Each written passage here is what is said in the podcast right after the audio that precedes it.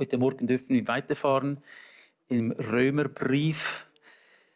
Der Paulus hat einen sehr ähm, durchdachten, systematischen Brief an die Christen in Rom geschrieben, um nicht nur ihnen, sondern auch uns heute äh, zu helfen, dass unser Glaube sich entwickeln kann, dass unser Glaube wachsen kann, dass wir verstehen, wer Gott ist, dass wir verstehen, wer wir sind und in welcher Beziehung wir mit Gott sein können.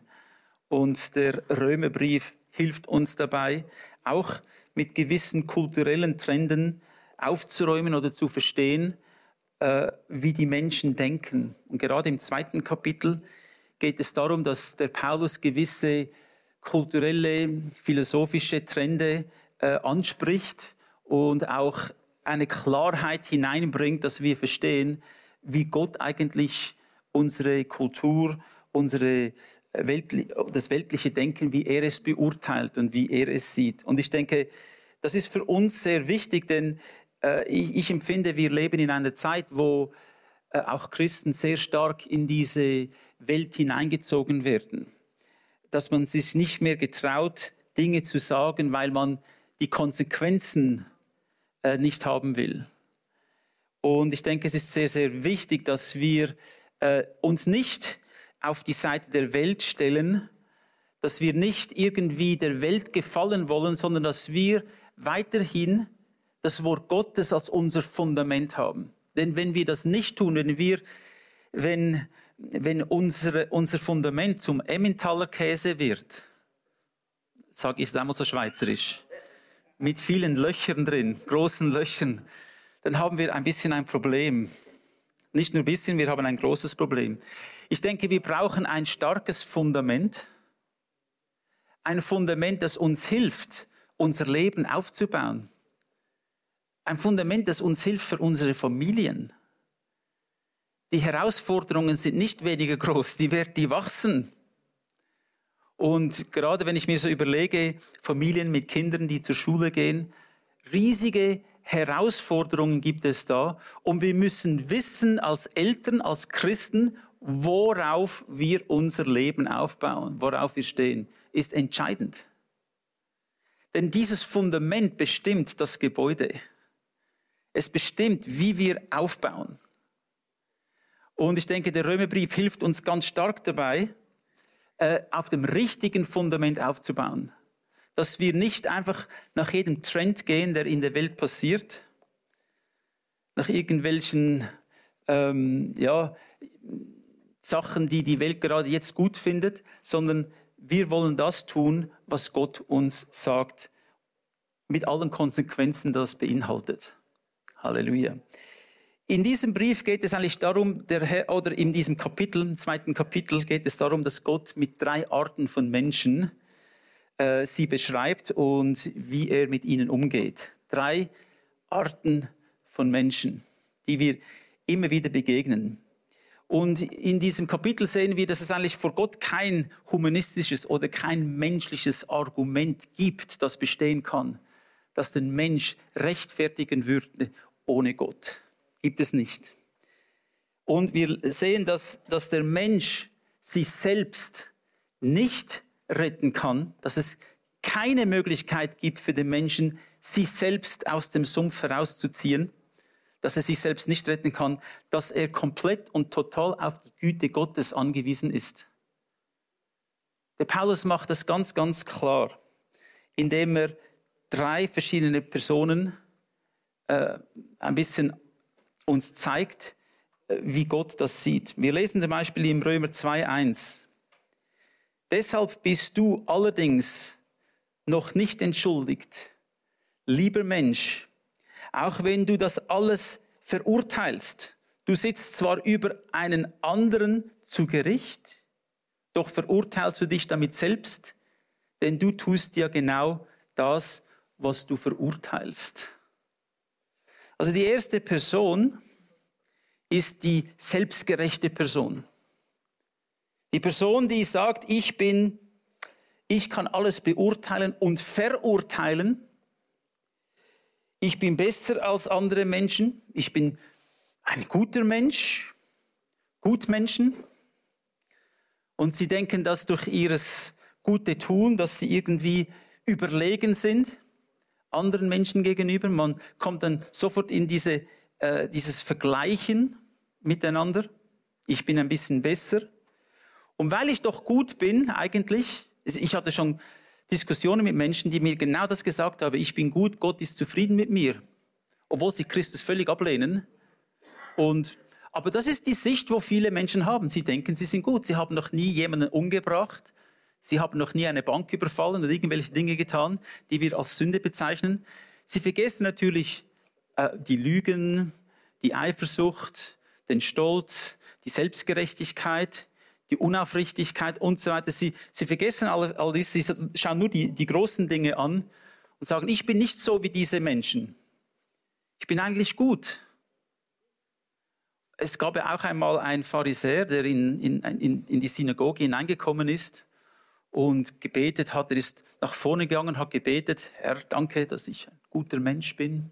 Ich gebe den Zehnten selbst von meinen, äh, von meinen Minzen, von meinen Kräutern, die ich ernte. Ich gebe den Zehnten von allem.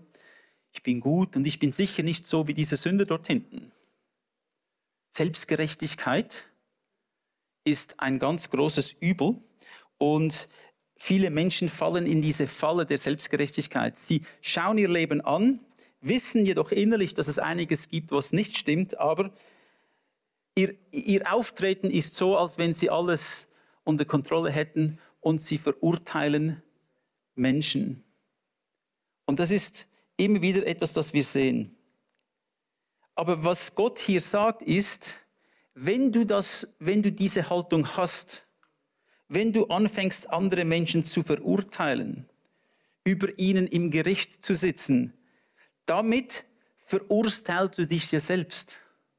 Denn du tust dir genau das, womit du andere verurteilst. Wir müssen das einmal einsinken lassen.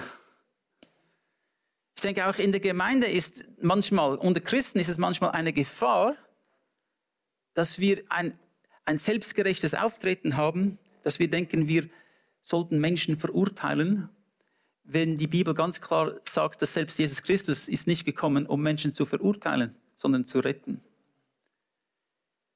Das Urteil kommt zu einem bestimmten Zeitpunkt. Das Gericht wird kommen, denn Gott ist gerecht.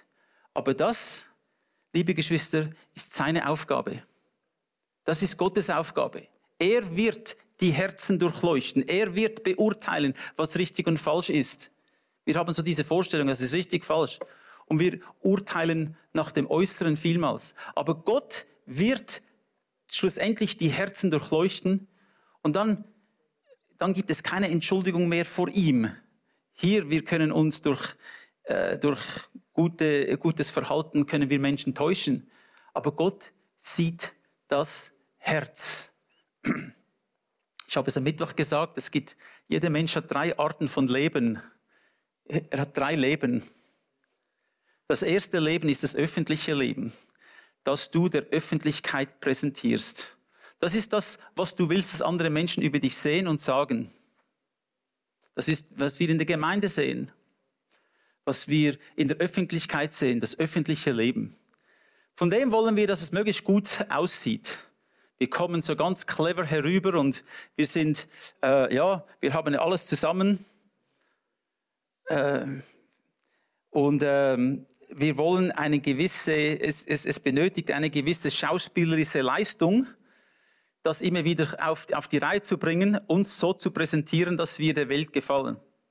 Und dann das zweite Leben, das der Mensch lebt, ist das private Leben. Das Leben, das deine Frau kennt, dein Mann, deine Kinder. Das Leben, das nur diejenigen sehen, die ganz nahe zu dir sind. Auch das ist eine Realität. Das Leben in der Gemeinde, das Leben zu Hause. Deine Frau, dein Mann, deine Kinder. Und dann das dritte Leben ist das dein geheimes Leben, das niemand weiß, nur du. Du teilst es nicht mit deiner Frau, mit deinen Kindern. Das sind deine Geheimnisse, die du hast, die du nicht haben willst, dass sie offenbart werden. Wir alle haben irgendwie wir befinden uns irgendwo da drin.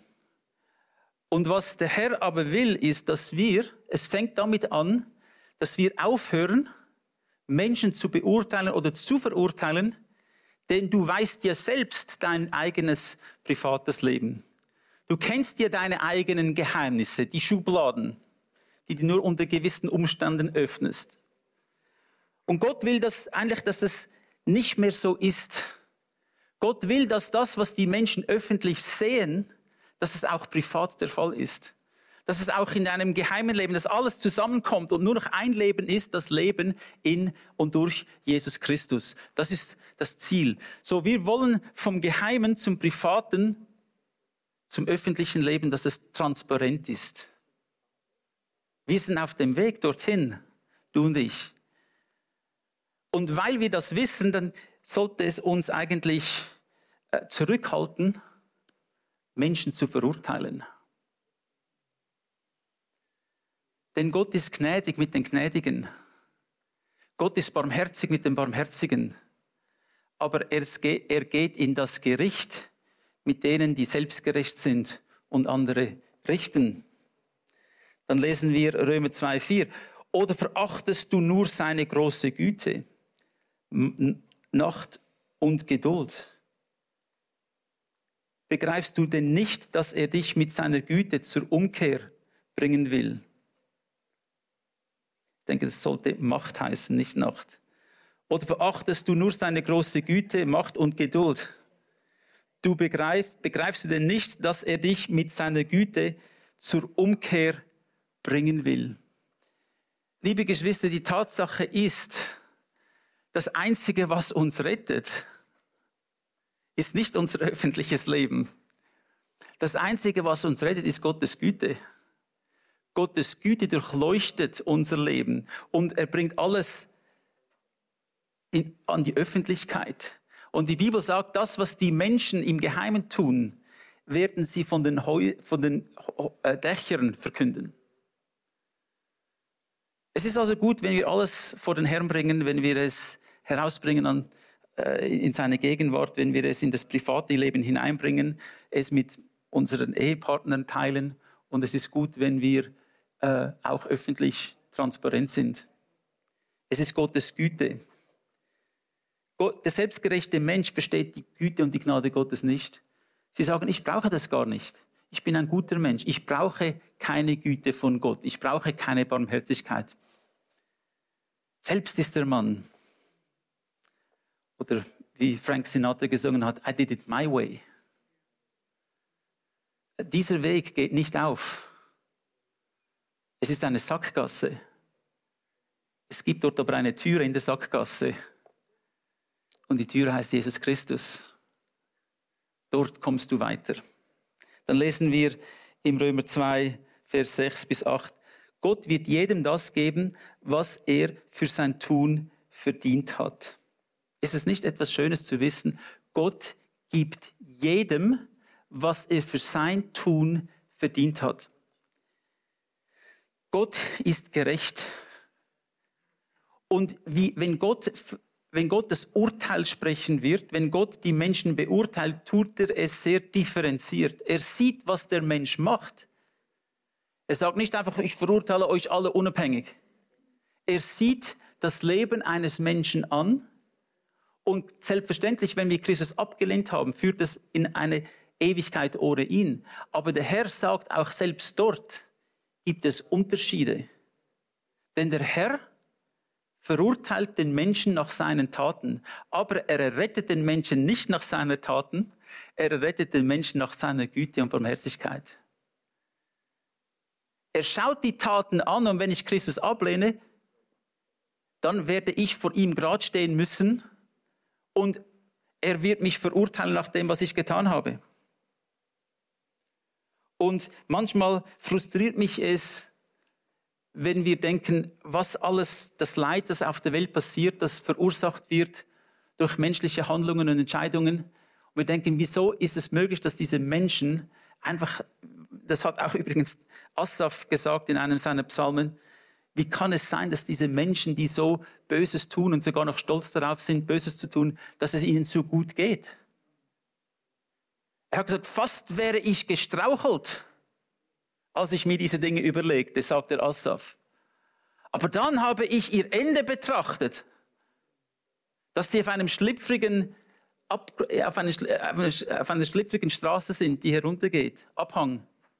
Und ich habe ihr Ende betrachtet und hatte gesagt, es ist besser in diesem Leben zu leiden, um das Richtige zu tun, denn diese weltliche Freude zu haben und am Ende verurteilt zu werden von Gott.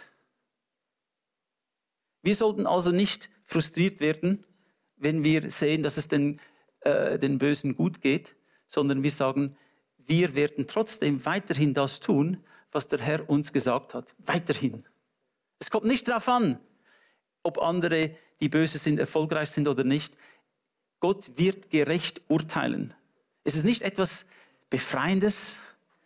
Gott wird jeden Menschen gerecht beurteilen. Ich kann das, ich, wir können das nicht, wir können wirklich nicht Menschen gerecht beurteilen. Wir haben diese Fähigkeit nicht, aber der Herr hat sie.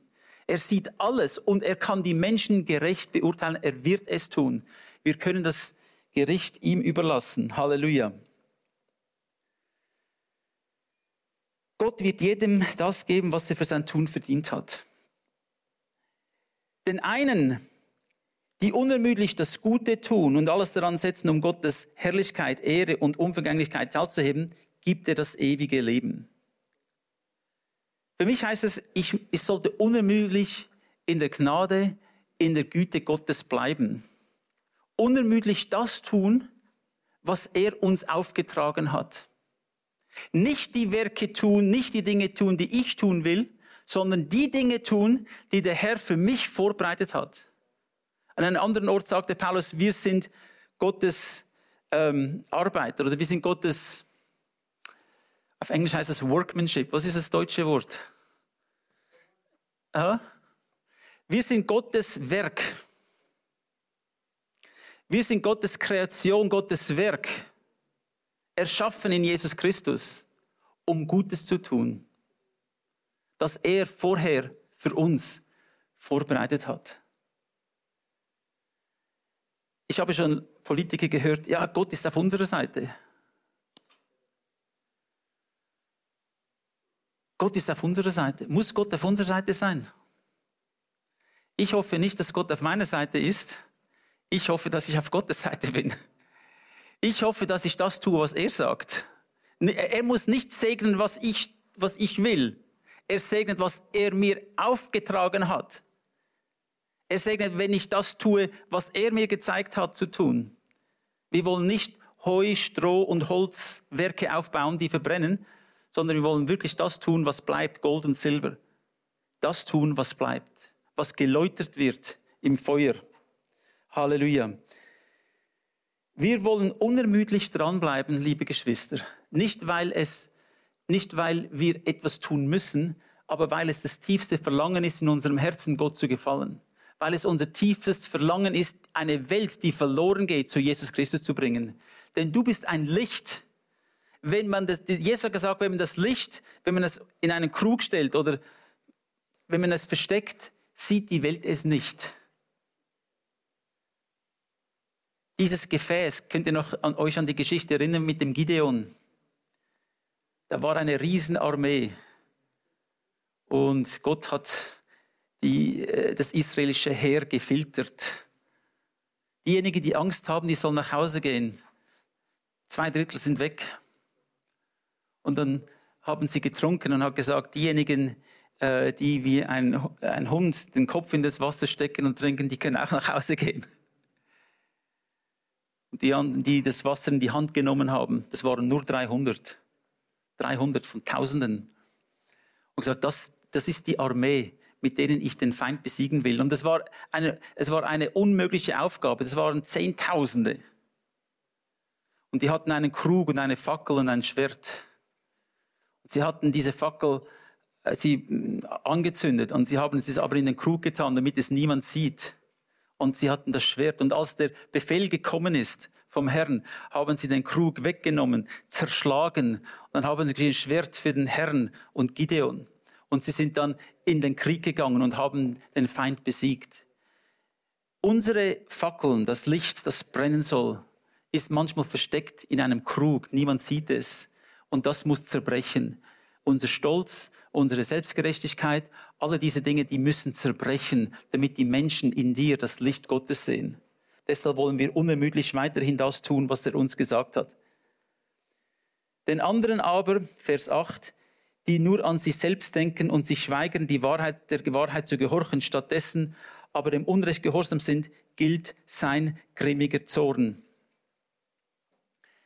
In der Gemeinde spricht man nicht gern über den grimmigen Zorn Gottes. Wir sprechen lieber über Vergebung, über Gnade, über Liebe. Es sind schöne Dinge. Aber wisst ihr was? Es gibt einen grimmigen Zorn Gottes. Der kommt und er kommt auf jeden, der seinen Sohn Jesus Christus ablehnen wird oder abgelehnt hat. Der Zorn Gottes wird kommen. Es ist aber der Zorn Gottes, nicht unser Zorn, nicht wir sind diejenigen, die verurteilen. Gott wird es tun. Und wenn Menschen dieses Opfer von Jesus Christus mit den Füßen treten, wenn sie sagen, der Sohn Gottes, der Schöpfer des Universums, hat sein Leben für mich gegeben, ist am Kreuz für mich gestorben. Wenn ich das einfach wegwerfe, wenn ich seine Auferstehung gar nicht, nicht an ihn glaube, wird der Zorn Gottes kommen. Er wird kommen. Und er wird aber nicht über diejenigen kommen, die Christus in ihrem Leben haben, denn das ist der einzige Ausweg von dem Zorn Gottes, ist Jesus Christus allein. So, das ist die selbstgerechte Person. Die zweite Person ist die, die unwissende Person. Und das Argument ist, ja, also Gott wird doch diese Menschen nicht verurteilen, wenn sie nichts wissen.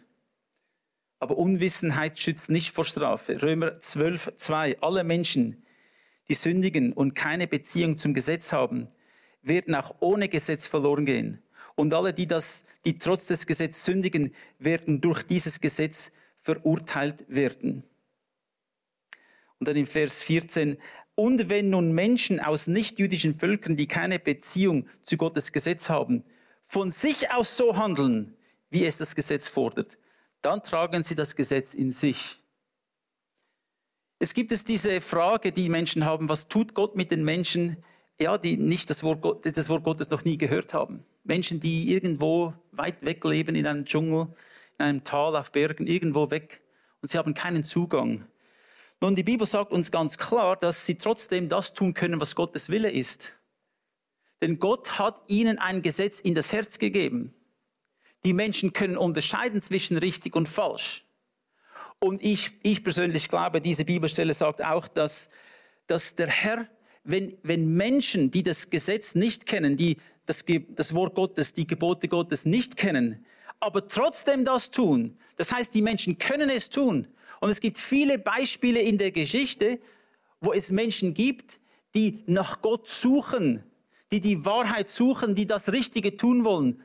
Was dann passiert ist, Gott wird ihnen einen Botschafter schicken. Gott wird ihnen jemanden senden, der ihnen noch besser die Wahrheit erklärt. Wenn aber von Anfang an dieses Verlangen nicht da ist, dann wird das Gesetz, ihr Gewissen im eigenen Herzen sie richten. Gott ist gerecht.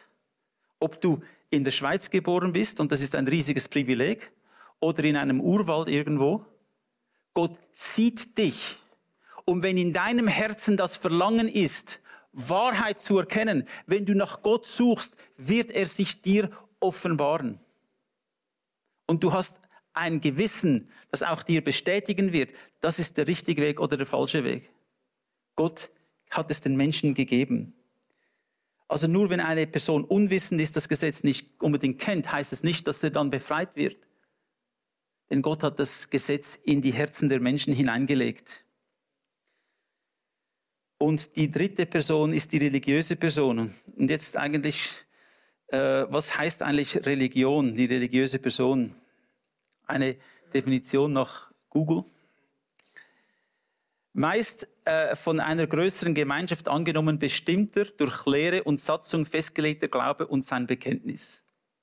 Zum Beispiel Buddhismus, Christentum, jü äh, jü jüdischer Glaube, muslimische Religion. Oder eine zweite Definition ist gläubig, verheeren, äh, gläubig verheerende Anerkennung, oh, verehr, nicht verheerende, verehrende, gläubig verehrende Anerkennung eines, einer als sein bestimmenden göttlichen, äh, göttlichen Macht. Also eine Verehrung einer göttlichen Macht.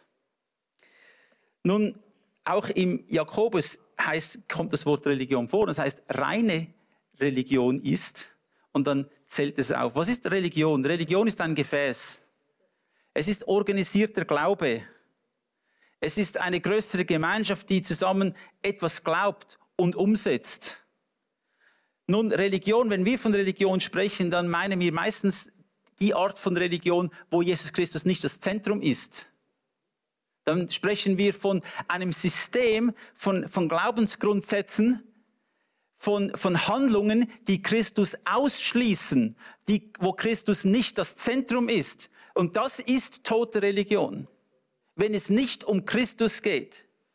Aber wenn die Religion, das Gefäß selbst, wenn wir Christus verehren, wenn wir Gott anbeten, und wenn wir zusammenkommen wie in einem Gottesdienst, würde man das auch als Religion betrachten. Aber es ist dann die Religion, die von Gott kommt. Es ist ein Gefäß, das mit Jesus Christus gefüllt wird. Das ist das Entscheidende, ob Religion gut ist oder nicht. Wenn Christus das Zentrum, das Fundament ist, ist Religion etwas Gutes. Und wenn es nicht das Zentrum ist, wenn, wenn in der Religion Christus nicht vorkommt oder nur ein, eine unbedeutende Rolle spielt, dann ist es eine falsche oder tote Religion. So, das Argument sagt, weil ich religiös bin, weil ich das Gesetz kenne, kann ich durch das Gesetz gerettet werden. Und dann sagt im Römer 2,18, aus dem Gesetz kennst du seinen Willen und kannst beurteilen, worauf es ankommt. Also die Worte Gottes, die Bibel offenbaren mir seinen Willen. Und dann heißt es im Vers 23, du bist stolz auf das Gesetz. Und warum brichst du es selbst und machst Gott Schande damit? Das heißt, der Paulus argumentiert, dass viele Menschen, die religiös sind, die sagen, ich habe diese äh, organisierte, diesen Glauben, aber Christus ist nicht im Zentrum. Ich will mich retten, selbst retten, indem ich möglichst gut bin, indem ich möglichst genau das Gesetz einhalte. Das sagt der Paulus, das ist unmöglich. Das kann kein Mensch erfüllen. Wir brauchen Jesus Christus. Das Gesetz, die Bibel sagt, ist gut, denn es ist eine Offenbarung des Willen Gottes.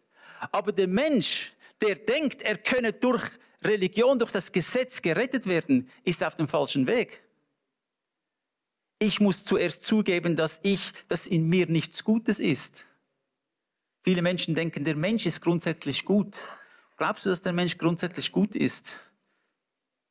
Die Bibel sagt etwas anderes. Der Mensch ist grundsätzlich schlecht. Paulus hat gesagt im Römer 3,23, alle haben gesündigt. Alle haben gesündigt um Mangel des Ruhmes, den sie bei Gott haben sollten. Der Mensch ist grundsätzlich schlecht. Er wird so geboren. Aber wir lernen durch Religion, durch Selbstbeherrschung gewisse schlechte Triebe zu unterdrücken. Und der Mensch kann sich selbst nicht retten. Allein durch Glauben an Jesus Christus kommt diese Errettung. Die selbstgerechten Personen können sich selbst nicht retten. Die religiösen Personen können sich nicht retten. Die unwissende Person ist nicht von Gesetz befreit. Und dann heißt es als letzter Vers im Römer 2,29, ein wahrer Jude ist der, der es innerlich ist. Das heißt, dieses Wort ein wahrer Jude, das erklärt jetzt der Paulus, es kommt nicht mehr auf das Judentum drauf an. Es, der wahre Jude ist, man könnte auch sagen, der wahre Nachfolger von Jesus Christus. Derjenige, der erkannt hat, dass allein durch Jesus Christus Errettung kommt. So ein wahrer Jude ist der, der es innerlich ist und die wahre Beschneidung ist die, die am Herzen geschieht. Sie kommt nicht durch die genaue Befolgung der Vorschrift zustande, sondern durch den Geist Gottes. Ein solcher Jude sucht nicht den Beifall von Menschen, sein Lob kommt von Gott. Der Paulus räumt auf mit, der, mit dem Gedanken, dass nur eine spezielle Gruppe, die Juden, die Zugang hatten zum Gesetz, gerettet werden können. Dass ihre Abstammung sie errettet. Der Paulus sagt, das tut sie nicht. Das Einzige, was etwas zählt und ein wahrer Nachkomme von Abraham ist derjenige, der Christus angenommen hat. Und das allein rettet den Menschen. Nicht seine Abstammung, nicht seine Herkunft, nicht dass er versucht, das Gesetz einzuhalten. Die wahre Beschneidung ist ein Bild von, ein Symbol, dass der sündige Mensch mit Christus gestorben ist. Dass der sündige Mensch, mein, mein Selbstwille, mein Egoismus mit Christus gestorben ist. Und dass ich mit Christus als eine neue Person auferstanden bin. Das allein passiert durch Jesus Christus. Liebe Geschwister, ich möchte euch einfach ermutigen, diesen Text nochmals zu lesen. Die selbstgerechten Personen können sich nicht retten. Die unwissenden Personen nicht. Die religiösen Personen nicht. Allein durch Jesus Christus. Allein durch die Güte Gottes. Allein durch die Gnade Gottes. Schauen wir nicht auf das, was wir tun können in unserer eigenen Kraft. Schauen wir auf das Werk von Jesus Christus und leben in diesem Werk allein. Denn das ist das Einzige, was uns Hoffnung, was uns Kraft, was uns Freude bringt, was uns ans Ziel bringt. Amen. Amen. Preis den Herrn.